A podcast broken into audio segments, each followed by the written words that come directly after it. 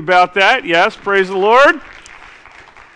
But what I am sporting is an OIP issued ankle brace, not to be confused with a DCP issued ankle bracelet.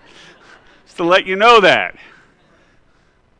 And uh, this ankle brace has been a great game changer in my life. First of all, uh, I am no longer grounded. I've been able to fly, and uh, so that's six weeks of not being able to fly uh, is going away now, and I'm excited about that. I've also uh, got back to the gym. I've discovered that I've gained 10 pounds uh, during my unambulatory life, which was not good and is not coming off very easily.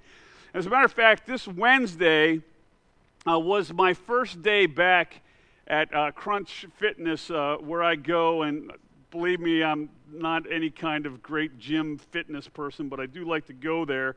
And I, I thought that I would ease into it a, uh, a little bit because I didn't want to mess this ankle up. So uh, they have these uh, stationary recumbent bicycles. And so I kind of sat in that thing. I saw that my ankle didn't really move. And so I did 30 minutes on the recumbent bicycle. And then I thought that's probably enough. And I headed into the locker room. And so I get into the locker room, and uh, there are four of my friends that I haven't seen since COVID, since my ankle surgery. They're all hanging out in, in the locker room. And uh, we're having a good time. We're shooting the breeze, and there's a cell phone that is laying on the bench uh, right by us, and the, the phone starts to ring. And, and so one of my buddies, he, he picks up the phone, and uh, he says hello and he, he puts the thing on speaker, which I thought was a little unusual, but uh, the woman on the other end of the phone says, Hi, honey, it's me. Are you still at the gym? And, uh, and my buddy goes, Yep, I'm still at the gym.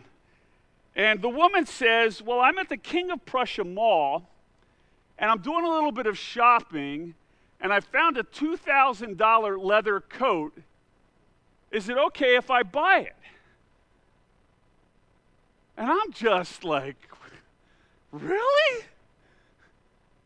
There's such thing as a $2,000 leather, leather coat? But the guy says to the woman on the phone, he says, Well, honey, if you like it, go ahead and buy it. And, and, and my other, other three buddies that are there, we're just like looking at one another like, this just did not happen. But it gets crazier. The, the woman then says, Well, you know, on my way here, I stopped at the Lexus dealership in King of Prussia. And, you know, we've been looking at, for a black Lexus LX. And I talked to the salesman. He said he can get us one for just under $90,000. Is that okay? And the guy says, That would be great. Just make sure it has all the options I want.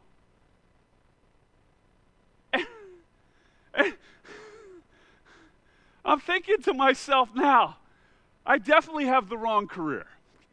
I've chosen the wrong profession. But it gets even crazier. The woman then says, While I was on the turnpike, our real estate agent named Sally from Berkshire Hathaway called. And you know that house that we fell in love with a, a, year ago that, that was pulled off the market? It's back on the market, and they've dropped the price. It's only $700,000. And I'm like, surely this guy is not going to buy a $700,000 house. And he says to his wife, That's great. Have Sally write up the contract and bring it over tonight when you get home. Now, all of my friends, our, our heads are completely spinning. This guy has just went through $800,000 in five minutes. And then the wife says to him, Well, that's all that I had. I look forward to seeing you at home. And the guy goes, Bye, honey. I love you too. Now, there is dead silence in the locker room. We're all looking at one another with our mouths hanging open. And then the guy looks at us, my friend, and he says with a smile, Do any of you know whose phone this is?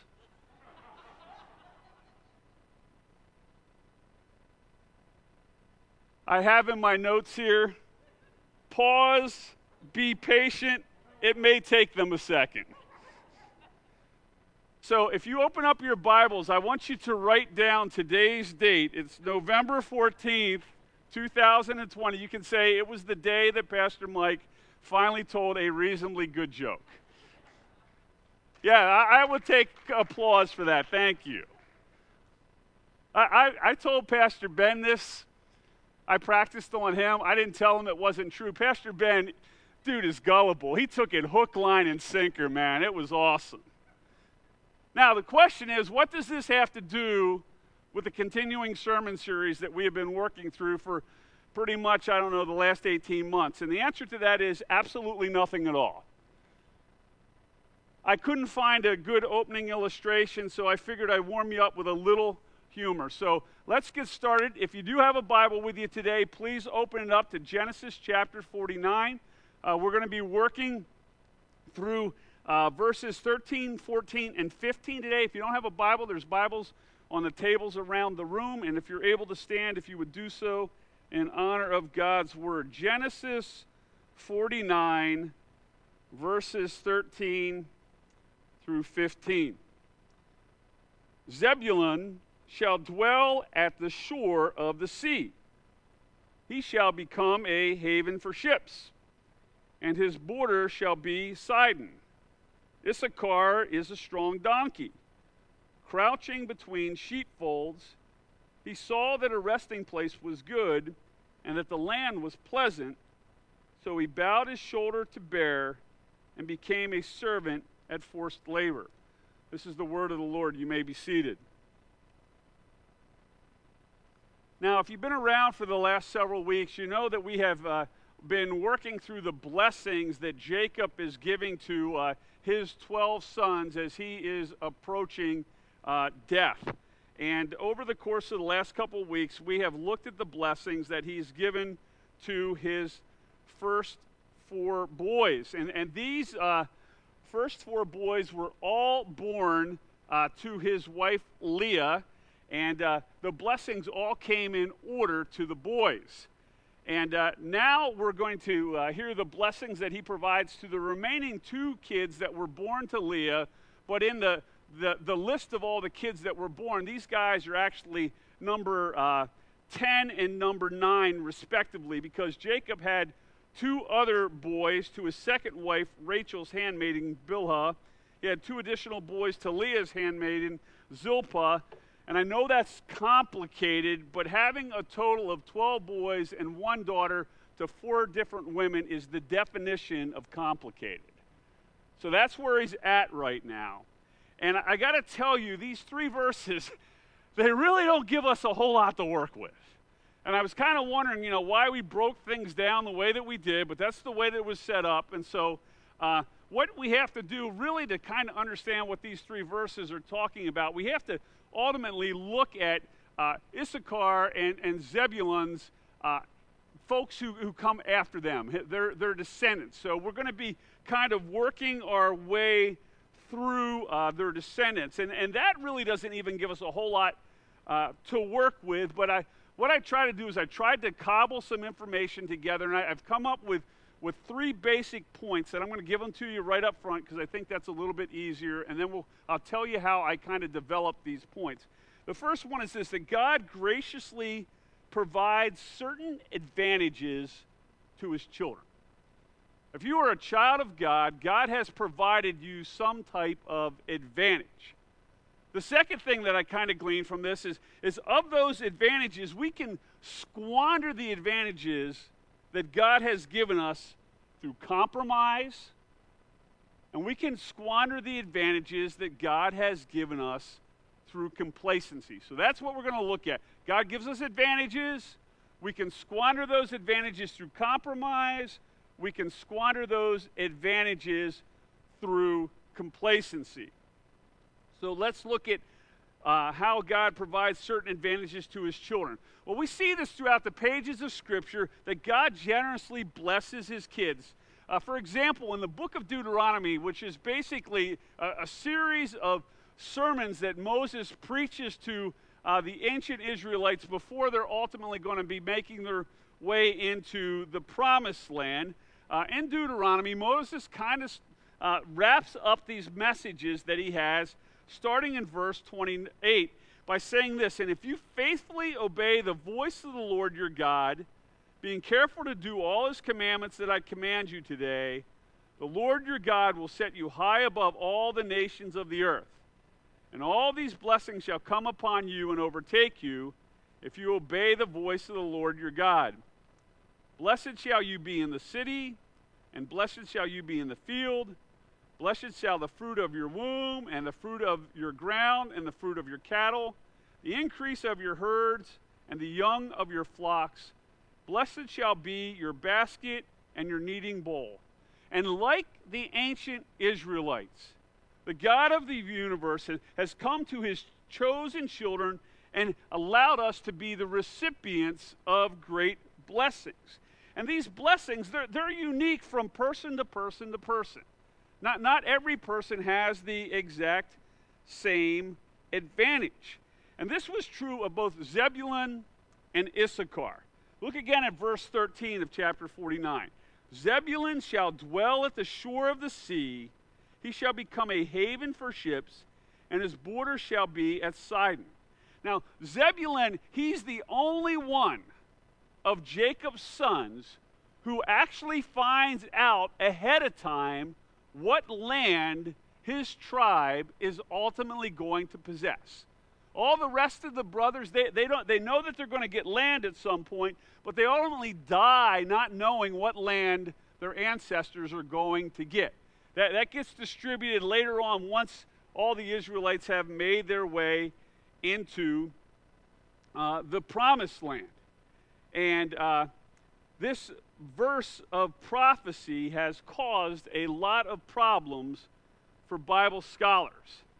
And the reason for the problems is that the tribe of Zebulun, when they actually received the land, some 400 years after this prophecy has happened, the, their westward border actually stops about 10 miles before you get to the Mediterranean Sea.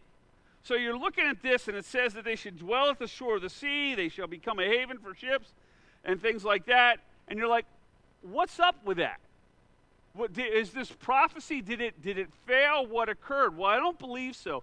There are, there are lots of different explanations for this seeming disparity between what Jacob prophesies about the land and what ultimately the, the tribe of Zebulun receives some 400 years later. And the most reasonable is this that the prophecy is not about geographic position as much as it is about geographic privilege. And the privilege being that Zebulun's land would be situated on the most prime trade route that ultimately moves itself from the Mediterranean Sea on the west to the Sea of Galilee on the east. And as a result, Zebulun would benefit greatly by this trade route. They would become wildly rich because of all this trade that is moving back and forth.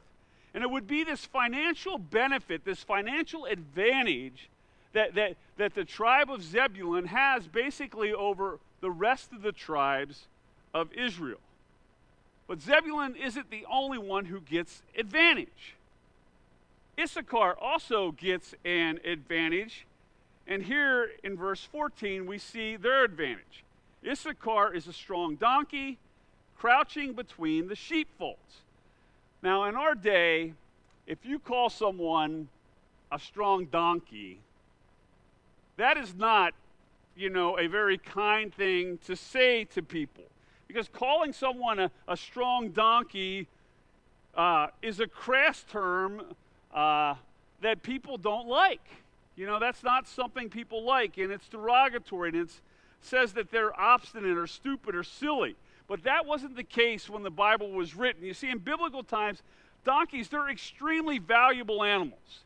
Donkeys are the ones that, that people use to, to tread out the seed and to, to move the mill around and grind the grain or to pull a plow. So when Jacob refers to, to Issachar as a donkey, that's a, a very positive thing that he's doing. But not only does he refer to him as a donkey, he refers to him as a strong donkey. He's a powerful person whose tribe's going to be filled with strong people.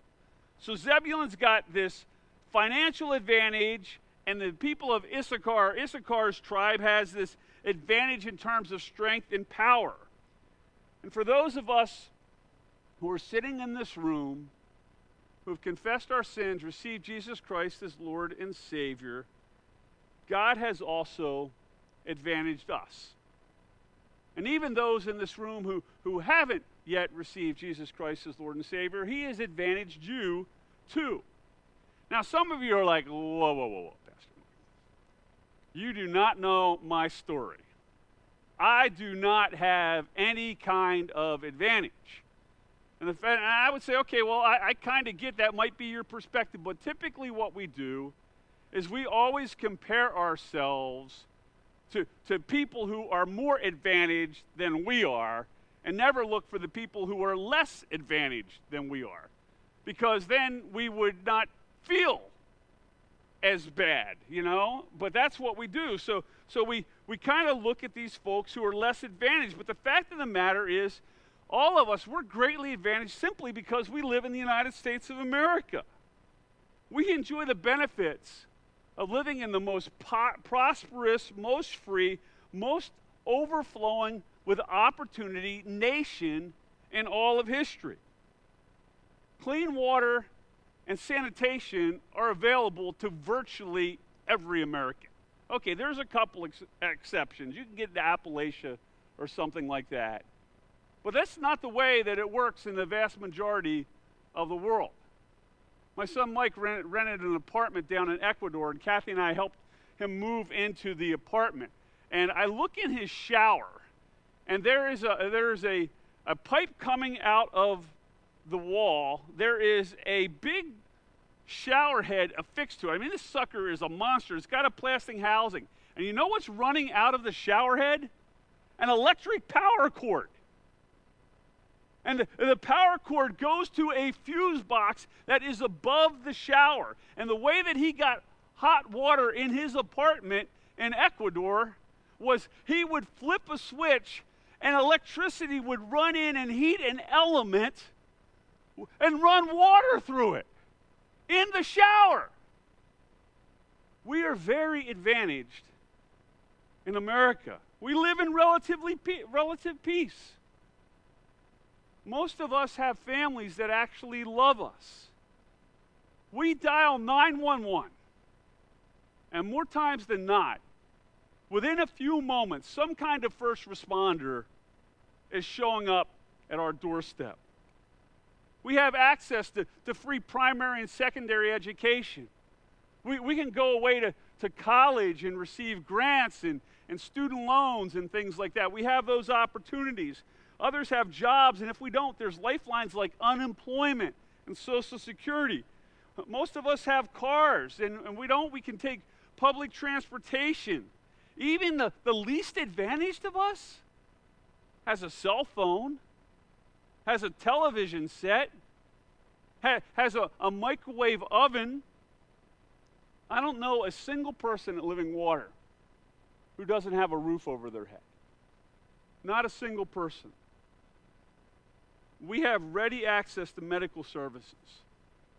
And for some of us, those services might be limited, but basic medical care is available to every American. You show up at the door of an emergency room, they're not turning you away. We live in a constitutional federal republic that allows us to, to choose our own leaders. We have freedom of speech and freedom of assembly and freedom of religion and freedom to bear arms.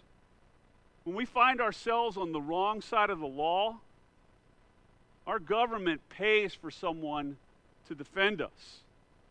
And on top of that, the vast majority of us are in pretty good health.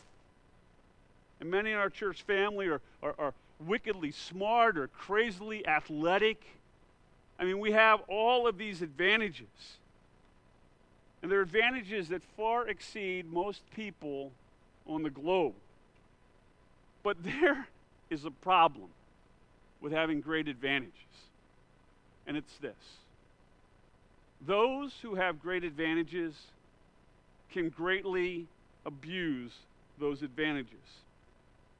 And that's the case both with the tribe of Zebulun and the tribe of Issachar. Zebulun squandered their advantage through compromise, and Issachar squanders their advantage through complacency. Let me show you. As we, we make our way through the Old Testament, folks, you're not going to find a whole lot about the tribe of Zebulun. And you find out that they have a couple battles and some a number of armies they had, number of soldiers they have, and things like that. But that's basically the details that you have. But you find out a little bit more in Judges chapter 1 when they actually blow it. It says this Zebulun did not drive out the inhabitants of Kitron or the inhabitants of Nahol. So the Canaanites lived among them, but became subject to forced labor. Now, years before they enter the promised land, the, the, the, the, the uh, folks who preceded uh, Zebulun and Issachar, before they rec- come into the promised land, they are told that they're to drive out the inhabitants of the promised land. They're not supposed to keep them around, they're supposed to drive them out, and they're supposed to destroy all of their pagan temples and their pagan idols and their false gods.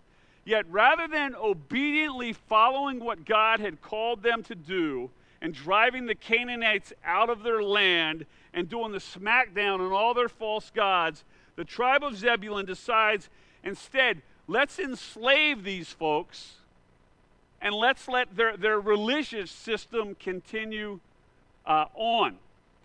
And on the surface, it probably seemed like a good idea. I mean, I, I can imagine the conversation that's going on with these guys. They're like, look, okay, if we kill these people, they're not going to be helpful to us. We can enslave them, we can make them work for us. And, and, and, and we can be nice guys, and because we've enslaved them, we at least can let them keep their own religious practices and things like that. But that decision comes with incredibly disastrous implications. Because by allowing the Canaanites to live in their midst, Zebulun also allows the Canaanites lewd and immoral and sexually charged religious practices like temple prostitution and child sacrifice to stand. And before the descendants of Zebulun knew what they were doing, they were abandoning the God who rescued them from slavery in Egypt and the God who provided them land and they're embracing the pagan Canaanite religion that they were told to ultimately destroy. You see, God had given them great advantage of gaining great wealth by putting their tribe on this vibrant trade route. But they wanted more. And they thought that enslaving the Canaanites would do just that. And they chose compromise and ended up squandering the very advantage that God gave them. And over time, that, that wonderful trade route that they were, were on, where there was all this commerce moving back and forth, well, it also serves for the very path that the Assyrian conquerors are ultimately going to come into their land, and ultimately then the Babylonians. And the wealth that they gain ultimately goes to other people. And in the words of the prophet Isaiah, the people of Zebulun would live for centuries in great darkness and the shadow of death. And, brothers and sisters, the people of Zebulun, they're not the only people in the world who squander the great advantage that God has given them. The same holds true for many of us. Because it is impossible to live for the world and live for Jesus at the same time. Something has to give. Something has to be compromised. And I remember the great temptations to compromise that I had when I was a Christian working in the corporate world. I can remember things like, you know, go ahead and, and lie to the customer about the quality problem because they're probably not going to find it out. Go ahead and do that. I, I can remember the, the, the, the temptation when I'm on the, you know, I'm in San Jose and, and I'm with a, a, a sales buddy of mine who, who lives a, a, a very, very sensuous lifestyle. And I can remember him trying to get me to, to go into strip clubs and saying, you know what, Mike, nobody over here knows you. No one will ever know. I can remember people saying, "No, what? Go ahead and, and, and pad your expense report. You know, you, you, you can get reimbursed for breakfast up to 25 bucks and you don't have to put in a receipt. Don't, you know, buy a, a $5 breakfast and, and put in 20 bucks on your expense report. Or go ahead and pad your resume. Nobody's going to check that, that you went to this college or went to that college. Go ahead and pad it. And a list of compromises in this life goes on and on and on. And you know, it's not really any different now that I'm a pastor. You know, the temptations to, to compromise, they're everywhere. They're just different than what I did before. What are those temptations? Don't preach that text, it's too controversial. Don't hold that person accountable because you know what? They're going to leave the church and take their money with you. Go ahead. Come in late, leave early. Nobody's checking up on you. Nobody cares. You know, you only see the elders on, on, on Sundays and a meeting a couple times a month. You know, do what you want. Don't be too transparent. You might get fired. And how about you? What are the areas in your life that you're willing to sacrifice on the altar of compromise? What are you willing to overlook just to fit in? How close to the edge of sin are you willing to walk? What blessings of God are you willing to take for granted in order to please yourself? How much darkness do you actually want to live in? As you ponder those questions, reflect on the words of Jesus in Mark 8. For what does it profit a man to gain the whole world and forfeit his soul? For what can a man give in return for his soul? For whoever is ashamed of me and my words in this adulterous and sinful generation of him, the Son of Man also will be ashamed when he comes in the glory of his Father with his holy angels. You see, compromise to gain the temporal not only has the potential to, to cost us the blessings that we have here and now, but it has the potential to cost us the blessings for all eternity.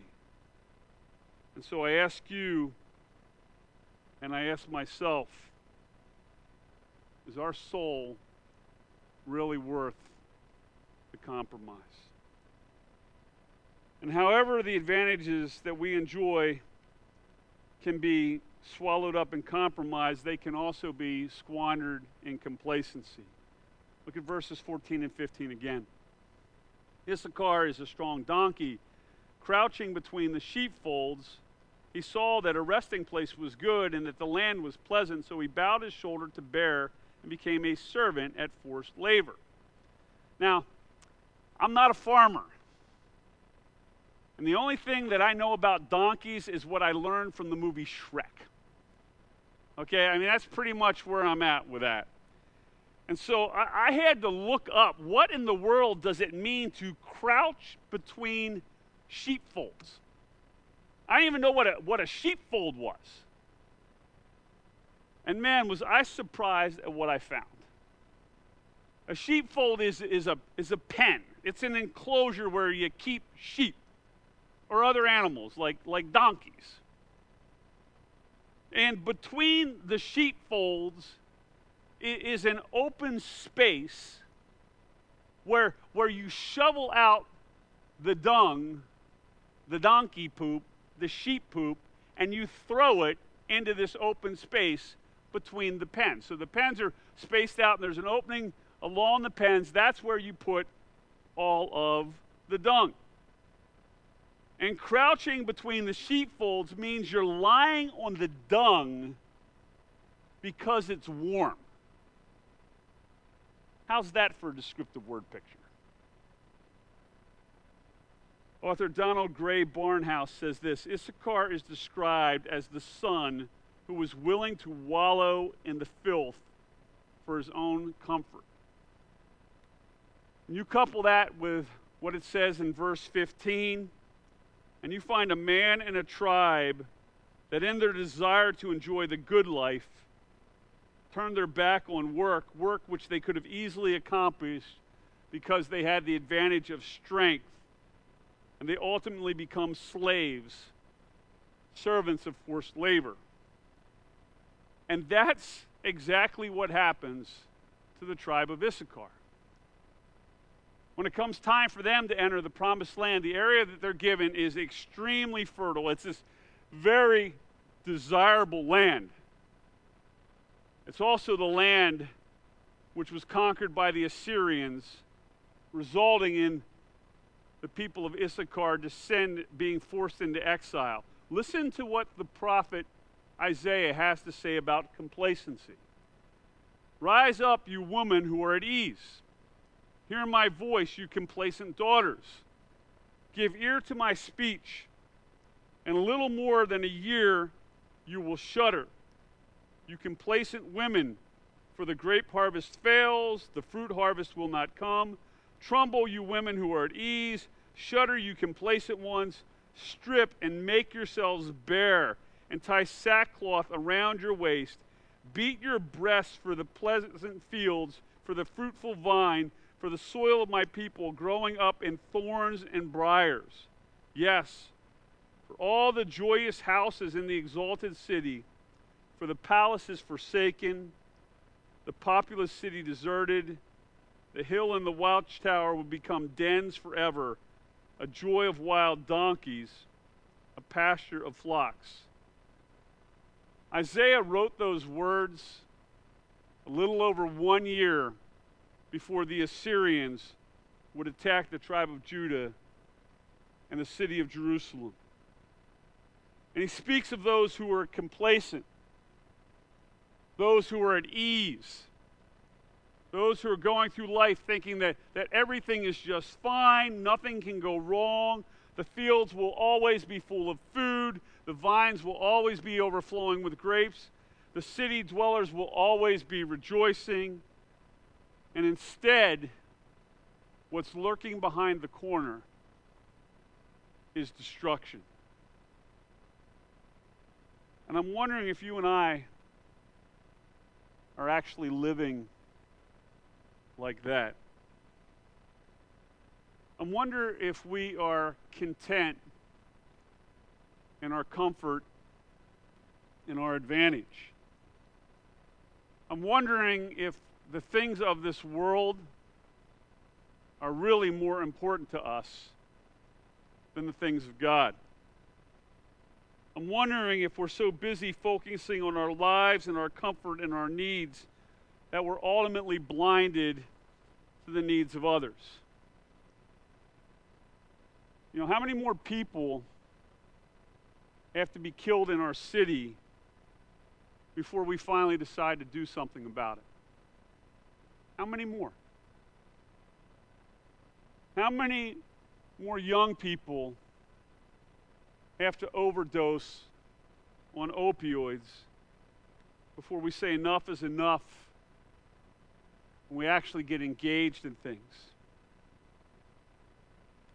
How many teenage girls have to give up their virginity to some guy who will ultimately ghost them rather than waiting for a godly man? Well, we stand around and say, nothing you can do about that. That's what young people do. How many of our marriages are, are going to implode because we're just an apathetic and selfish people and we don't want to get involved in the lives of our friends and family members when we see that their marriage is in deep trouble?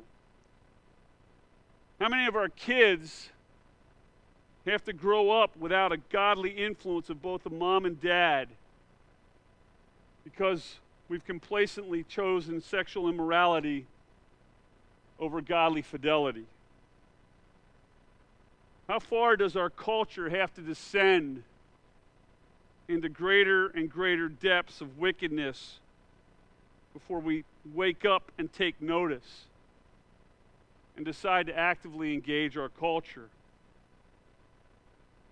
When will we grow tired of bedding down in the warmth of our own excrement while our loved ones face a Christless eternity because we don't love them enough to risk sharing the gospel? God has blessed each one of us with so much advantage. May we not squander it through complacency and compromise. You know, sadly, the tribes of Zebulun and Issachar, they would never recover from the back to back conquering of the Assyrians and the Babylonians. And while many of their descendants would continue to faithfully follow the God of Abraham, Isaac, and Jacob in the midst of captivity, they would ultimately be forced to do so in a place where immorality and sensuality and paganism ruled the land. And it would be a land that came to known as Galilee of the Gentiles. And for hundreds of years, the Jews would suffer at the hand of the Gentiles that lived in Galilee. But then one day, an ancient prophet, prophecy from the mouth of Isaiah would come to pass, and this is what we read. But there will be no gloom for her who was in anguish. In the former time, he brought into contempt the land of Zebulun and the land of Naphtali. But in the latter time, he has made glorious ways of the sea, the land beyond the Jordan, Galilee of the nations. The people who walked in darkness have seen a great light. And those who dwelt in the land of deep darkness, on them a light has shone. You have multiplied the nation, you have increased its joy. They rejoice before you as joy as with the joy of the harvest, as they are glad when they divide the spoil. For the yoke of his burden and the staff of his shoulder and the rod of his oppressor you have broken as on the day of Midian. For every boot of the trampling warrior in battle tumult, and every garment rolled in blood will be burned as fuel for the fire. For unto us a child is born. For unto us a son is given. And the government shall be on his shoulder, and his name shall be called Wonderful Counselor, Mighty God, Everlasting Father, Prince of Peace. And of the increase of his government and of peace there will be no end, and on the throne of David and over his kingdom to establish it and to uphold it with justice and with righteousness from this time forth and forevermore. The zeal of the Lord of hosts will do that. It would be in Galilee of the Gentiles that Jesus would begin his three year ministry. And from that place, he would call 11 of his 12 disciples.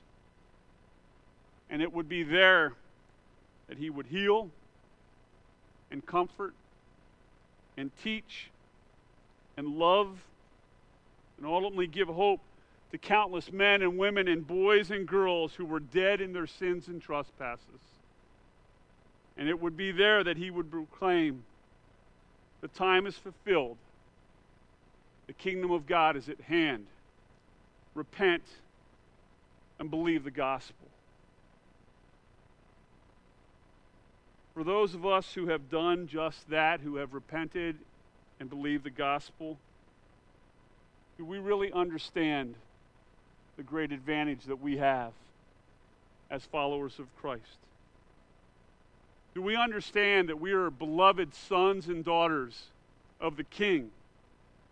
Do we understand that our sins have been paid for by the, the precious blood of the Son? Do we understand that our hearts have been graciously and powerfully filled by His Spirit? If we do, it is time to cast aside complacency and rise from the spiritual stench of living between the sheepfold. It's time to reject compromise and to stand firm in the Word of God because we are called to be a light in the darkness, a city on a hill. We are the hope of the world. And as a church with both a little c living water, and a big C, Christ World Church, Universal Church. It's probably time that we start acting like that. And for those of us who've yet to receive Jesus Christ as Lord and Savior and repent of our sins, today is the day of salvation. You are not guaranteed tomorrow.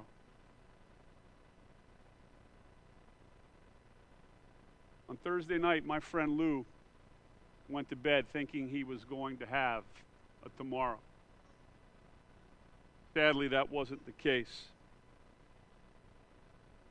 Tonight, you might be standing in front of the holy God of the universe who asks you, Why did you reject my son? And what will you say? Will, will you say, I thought I had more time. I'm really, I'm not that bad, so I wasn't sure that I actually even needed him. Or I wanted to keep my options open because following Jesus seems so narrow. Regardless of your excuse, whatever answer that you can come up with, no answer will satisfy. There is not a single answer that we can ever come up with that will satisfy the God of the universe. When he asks us, Why have we rejected his son's offer of forgiveness and salvation? Today is the day of salvation. Come. Repent of your sins. Turn to him in faith. Let him change you and heal you and give you hope and a future. Let's pray. Precious Heavenly Father, uh, I feel like these messages lately have been so incredibly heavy. And Lord God, I, can't help but believe that you're trying to teach me something and to, to teach my friends something. I can't help but think, Heavenly Father, that it is your desire for your people to act as the called out ones. To be people who show kindness and love, who care about the, the widow and the orphan, who pursue justice. Lord, who, who speak the truth in love who don't waver from the truth of your word to be accepted by our culture. Lord, the, those seem to be all kinds of conflicting things. They seem to be so hard to, to, to do all of that, Heavenly Father. Yet, Lord, that is the road you are calling us to, to go down. That's the narrow path, Heavenly Father.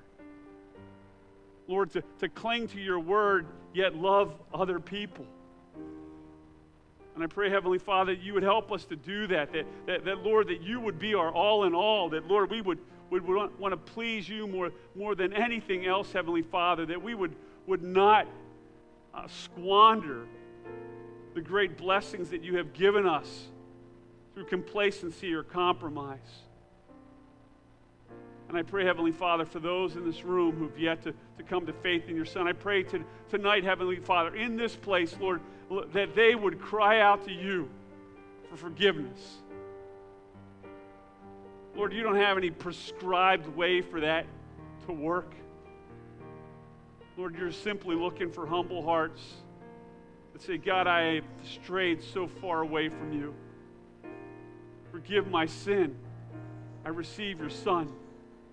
And Lord, put them on a, on a pathway to becoming a fully devoted follower of you, Heavenly Father. Not someone who, who says just a simple prayer, dear God, but someone whose life is radically transformed so that their family members and friends might look at them and, and say, they have been with Jesus.